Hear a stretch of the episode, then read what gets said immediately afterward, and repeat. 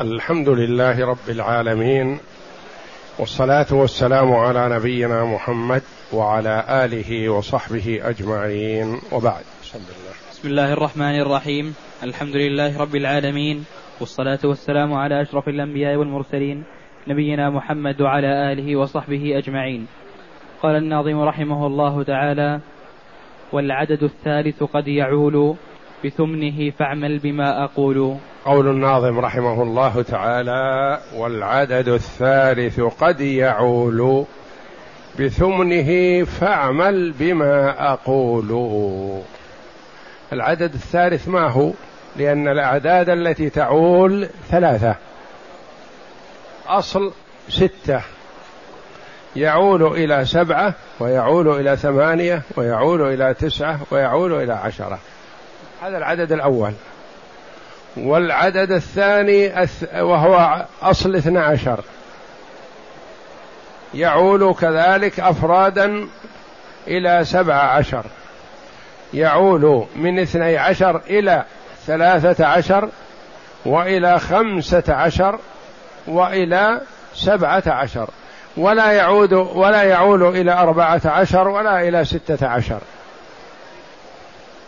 هذا العدد الأول ستة والعدد الثاني اثنى عشر. والعدد الثالث هو أربعة وعشرون. لأن التي تعول ثلاثة. والعدد الثالث قد يعول قد. يعني أحيانا يعول وأحيانا لا يعول. قد يعول يعني يصل إلى سبعة وعشرين يعول بثمنه. ثمن الأربعة والعشرين كم؟ ثلاثة. أضفها إلى أربعة وعشرين كم يكون؟ سبعة وعشرين. بدل ما يقول يعول إلى سبعة وعشرين قال يعول بثمنه بزيادة ثلاثة كأن يكون في المسألة ثمن وثلثان. هذه لابد أربعة وعشرين لابد أن يكون ثمن وثلثان. وسدسان. ثمن وثلثان وسدسان. فإن كان سدس واحد ما عالت.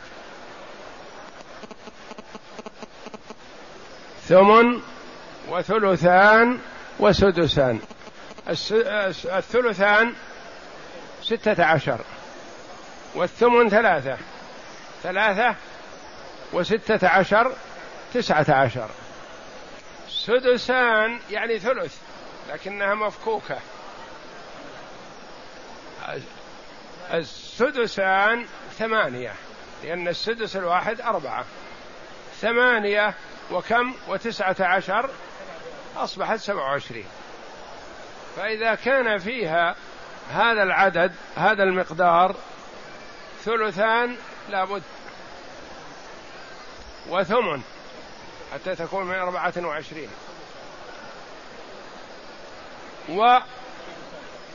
وسدس واحد ما تعود. لأن السدس الواحد أربعة مع تسعة عشر ثلاثة وعشرين. يبقى واحد للعاصب. والمسألة إما أن تكون ناقصة أو عائلة أو عادلة. عادلة إذا كانت على قدر الفروض. فرضان أو أكثر. مثل زوج وأخت شقيقة. هذه تسمى عادلة يعني فيها نصفان على قدر فروضها. ما فيها عاصب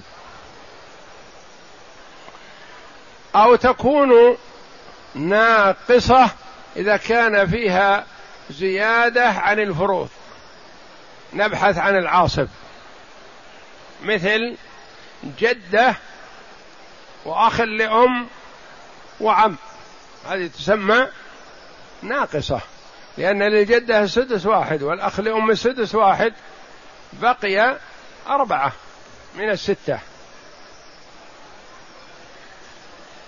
إذا بقي شيء للعاصب فتسمى ناقصة لأنها لأن سهامها أقل من مخرجها.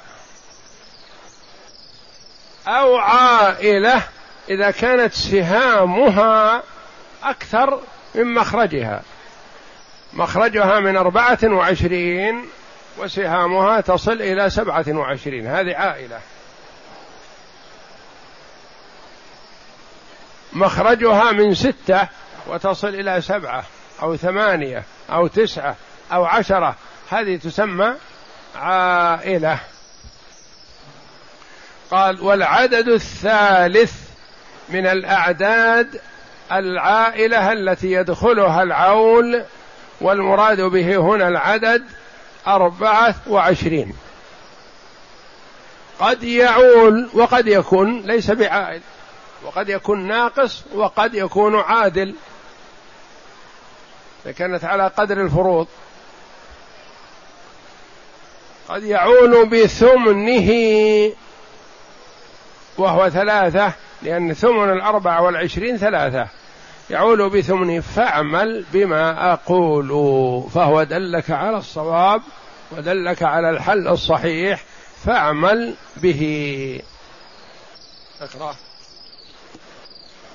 والأربع والأربعة والعشرون وهو الأصل الثالث من الأصول العائلة قد تعول وتلقب بالمسألة البخيلة لقلة عولها وعولها مرة تلقب بالبخيلة لأن الكريمة التي تعطي زيادة لكن هذه ما عالت إلا مرة واحدة وبالثمن فقط. بخلاف الستة فتعول من ستة إلى عشرة. قرابة يعني أكثر من النصف. نصف الستة ثلاثة وعالت أربع مرات. والاثنى عشر عالت ثلاث مرات. وأما هذه فما عالت إلا مرة واحدة وهو تعول من أربعة وعشرين إلى سبعة وعشرين. فلا تعول إلى ستة وعشرين ولا إلى أربعة ولا إلى خمسة وعشرين وإنما عولها إلى سبعة وعشرين. ولا تعول إلى تسعة وعشرين وإنما عولها مرة واحدة وهي ما إذا كان فيها ثلثان وسدسان وثمن. وعولها مرة واحدة بثمنها إلى سبعة وعشرين كأربع بنات كأربع بنات ابن وأربع جدات وجد وثلاث زوجات وكزوجة وبنتين وأبوين وتلقى يعني أعطاك لهذا مسألة مثالين. المثال الأول قال أربع بنات ابن لهن الثلثان أربعة ستة عشر. وأربع جدات لهن السدس أربعة. وثلاث زوجات لهن الثمن ثلاثة. وجد له السدس لأنه لابد يكون فيها سدسان. أما إذا كان سدس واحد فليست بعائلة. والسدسان للجدات أربع جدات على قول المؤلف رحمه الله وإلا فلا يرث عندنا إلا ثلاث جدات إذا كنا متساويات.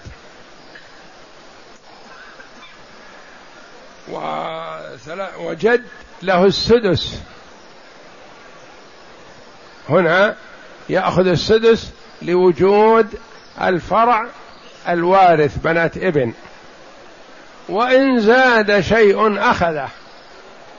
وإن نقص شيء فلا يدفعه وإنما يشترك معهم في النقص. وهنا اشترك معهم في النقص. أخذ سدس ناقص. سدس أربعة من سبعة وعشرين. وكزوجة إن زوجة أو زوجتان أو ثلاث زوجات أو أربع زوجات سيان لأن نصيبهن الثمن مع الفرع الوارث. وكزوجة وبنتين. بنتين أو خمس بنات أو عشر بنات أو أقل أو أكثر إذا زدنا عن الواحدة. وأبوين الأب والأم. ويصح الجد والجدة. ويصح الأب والجدة. ويصح الأم والجد. المهم يكون فيها سدسان. وقد تلقب هذه بالمنبرية. هذه المسألة زوجة وبنتان وأبوين أبوان وتلقب هذه بالمنبرية لأن علي رضي الله عنه أفتى فيها وهو يخطب على المنبر. يقول لأن علي رضي الله عنه سئل عنها وهو على المنبر يخطب. قائلا الحمد لله الذي يحكم بالحق قطعا ويجزي كل نفس بما تسعى وإليه المآب والرجعى وهو يخطب. فتقدم السائل وسأله وعرفنا أن مخاطبة الخطيب لا بأس بها في حال خطبته بخلاف المستمع فلا يجوز للمستمع أن يخاطب مستمعا آخر وإنما يخاطب الخطيب لا بأس. والنبي صلى الله عليه وسلم لم ينكر على الذي دخل وهو يخطب فشكى إليه الحال. فسئل حينئذ فقال صار ثمن المرأة تسعى. يعني هو ثمن لها لكنها تأخذ في الحقيقة والواقع تسع وهو سريع البديهة رضي الله عنه وسريع الإجابة كما تقدم لنا في الدينارية الكبرى التي جاءت قالت إن أخي خلف ستمائة دينار ولم يعطوني إلا دينار واحد. فقال لعل أخاك خلف كذا وكذا وكذا. قالت نعم. قال أخذت حقك. ما لك إلا واحد. سرعة بديهة رضي الله عنه لما اشتكت الحاج ستمائة دينار ما أعطيت الأخت إلا دينار واحد وهي أحيانا تأخذ النصف. أحيانا تأخذ النصف. ثلاثمائة. أعطوها واحد. قالوا هذا نصيبك.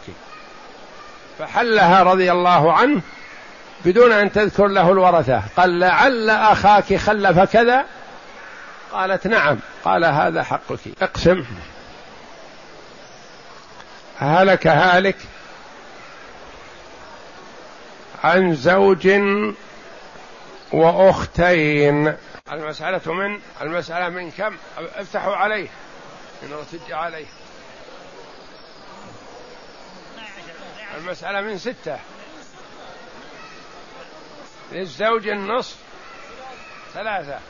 وللأختين الشقيقتين أربعة الثلثان أربعة إلى سبعة. هلك هالك عن زوج وأخت شقيقة وأخت لأب من ستة وتعول إلى سبعة. للزوج النصف ثلاثة وللأخت الشقيقة النصف ثلاثة. وللأخت لأب السدس واحد عالت إلى سبعة. هلك هالك عن زوج وأخت شقيقة وأخت لأب وأخ لأب. أخ لأب وأخت لأب. المسألة من اثنين. للزوج النصف واحد وللأخت الشقيقة النصف واحد. والأخت لأب ألم يعطها صاحبك حينما كانت وحدها تأخذ السدس تكملة الثلثين فلما صار معها أخوها حرمها وهذا هو الأخ مشؤوم نسأل الله العافية. لولاه لورثت حرمها من الميراث لأنه هو وإياه يكون عصبة والعاصب لا يأخذ شيء إذا انتهت الفروض. وهي وحدها تكون صاحبة فرض مكملة للثلثين.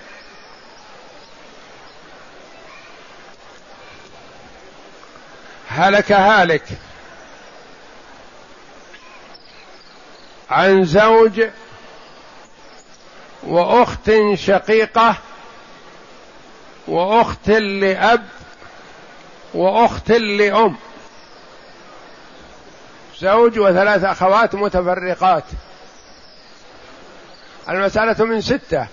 وتعول قل للزوج النصف ثلاثة. وللأخت الشقيقة النصف ثلاثة. وللأخت لأب السدس واحد تكملة الثلثين. وللأخت لأم السدس واحد عالت إلى ثمانية. هلك هالك عن زوج وأخت شقيقة وأخت لأب وأخت لأم وجدة. المسألة من ستة للزوج النصف ثلاثة والأخت الشقيقة النصف ثلاثة وللاخت لأب السدس تكمله الثلثين وللاخت لأم السدس وللجدة السدس. عالت إلى تسعة. هلك هالك عن زوج وأخت شقيقة وأخت لأب وأختين لأم وجدة. المسألة من ستة للزوج النص ثلاثة. والأخت الشقيقة النص ثلاثة والأخت لأب السدس تكملة الثلثين وللأخت أختين لأم الثلث اثنان وللجدة السدس واحد وهو بالحقيقة عشر عالت إلى عشرة. هالك عن زوج وبنتين وأبوين. عن زوج وبنتين وأبوين. المسألة من اثني عشر لأن فيها ثلثان والثلثان ما تخرج من أربعة ولا من ثمانية تخرج من ستة الثلثان. لكن الربع لا يخرج نصيب الزوج لا يخرج من الستة. فإذا مسألة من اثني عشر. للبنتين الثلثان ثمانية. وللزوج الربع ثلاثة إحدى عشر. ولل من هو؟ للأبوين. لكل واحد منهما السدس. لهم أربعة. أربعة مع إحدى عشر عالت إلى خمسة عشر. فالاثنى عشر تعول إلى ثلاثة عشر لو كان أب وأب بدون أبوين. أب واحد أو أم واحدة. فإنها تعول إلى ثلاثة عشر فإذا كان ثاني عالت إلى خمسة عشر. هلك هالك عن زوج وبنتين وأبوين وعم من اثني عشر. للزوج الربع ثلاثة وللبنتين الثلثان ثمانية وثلاثة أحد عشر. نعم. وللأبوين كل واحد السدس أربعة. هذه خمسة عشر. وللعم العم إن كان معه شيء أخذناه ونكمل فيه. وإلا فليس له نصيب. وثانيا وجود الأب يمنع من ميراثه. حتى لو بقي شيء ما أخذه. هلك هالك. عن زوجتين وبنتين وجدتين وأب وجد المسألة من أربعة وعشرين. للبنتين الثلثان ستة عشر. ولل للزوجتين الثمن ثلاثة هذه تسعة عشر. وللجدتين السدس أربعة هذه ثلاثة وعشرين. تسعة عشر وأربعة ثلاثة وعشرين. وللأب السدس للزوجتين الثمن ثلاثة. وللبنتين الثلثان ستة عشر. هذه ستة عشر وثلاثة تسعة عشر. تسعة عشر. وللجدتين سدس. أربعة. أربعة هو تسعة عشر ثلاثة وعشرين. وللأب السدس أربعة عالت إلى سبعة وعشرين. وللجد لا يأخذ شيئا مع وجود الأب وهذه ضابطها أن يكون فيها ثلثان وثمن وسدسان. هالك عن بنتين وزوجتين وأب عن بنتين وزوجتين وأب. المسألة من أربعة وعشرين لأن البنتين مع الزوجة أو الزوجات تكون من أربعة وعشرين لأن وجود الثمن مع الستة مع الثلثين مخرجها من أربعة وعشرين. للبنتين الثلثان ستة عشر. وللزوجتين الثمن ثلاثة هذه تسعة عشر. وللأب وللأب السدس يفرض له مع إناث الولد. وللأب السدس أربعة والباقي واحد يأخذه تعصيبا. فالجد يجمع بين الفرض والتعصيب مع إناث الولد ويقتصر على الفرض مع ذكور الولد ويقتصر على التعصيب مع عدم الفرع الوارث مع عدم الولد ذكرا كان أو أنثى. الدرس القادم إن شاء الله. والنصف والباقي أو النصفان أصلهما في حكمهم اثنان. والثلث من ثلاثة يكون والربع من أربعة مسنون. والثمن إن كان فمن ثمانية فهذه هي الأصول الثانية. لا يدخل العول عليها فاعلمي ثم اسلك التصحيح فيها تسلمي. والله أعلم وصلى الله وسلم وبارك على عبده ورسول نبينا محمد وعلى آله وصحبه.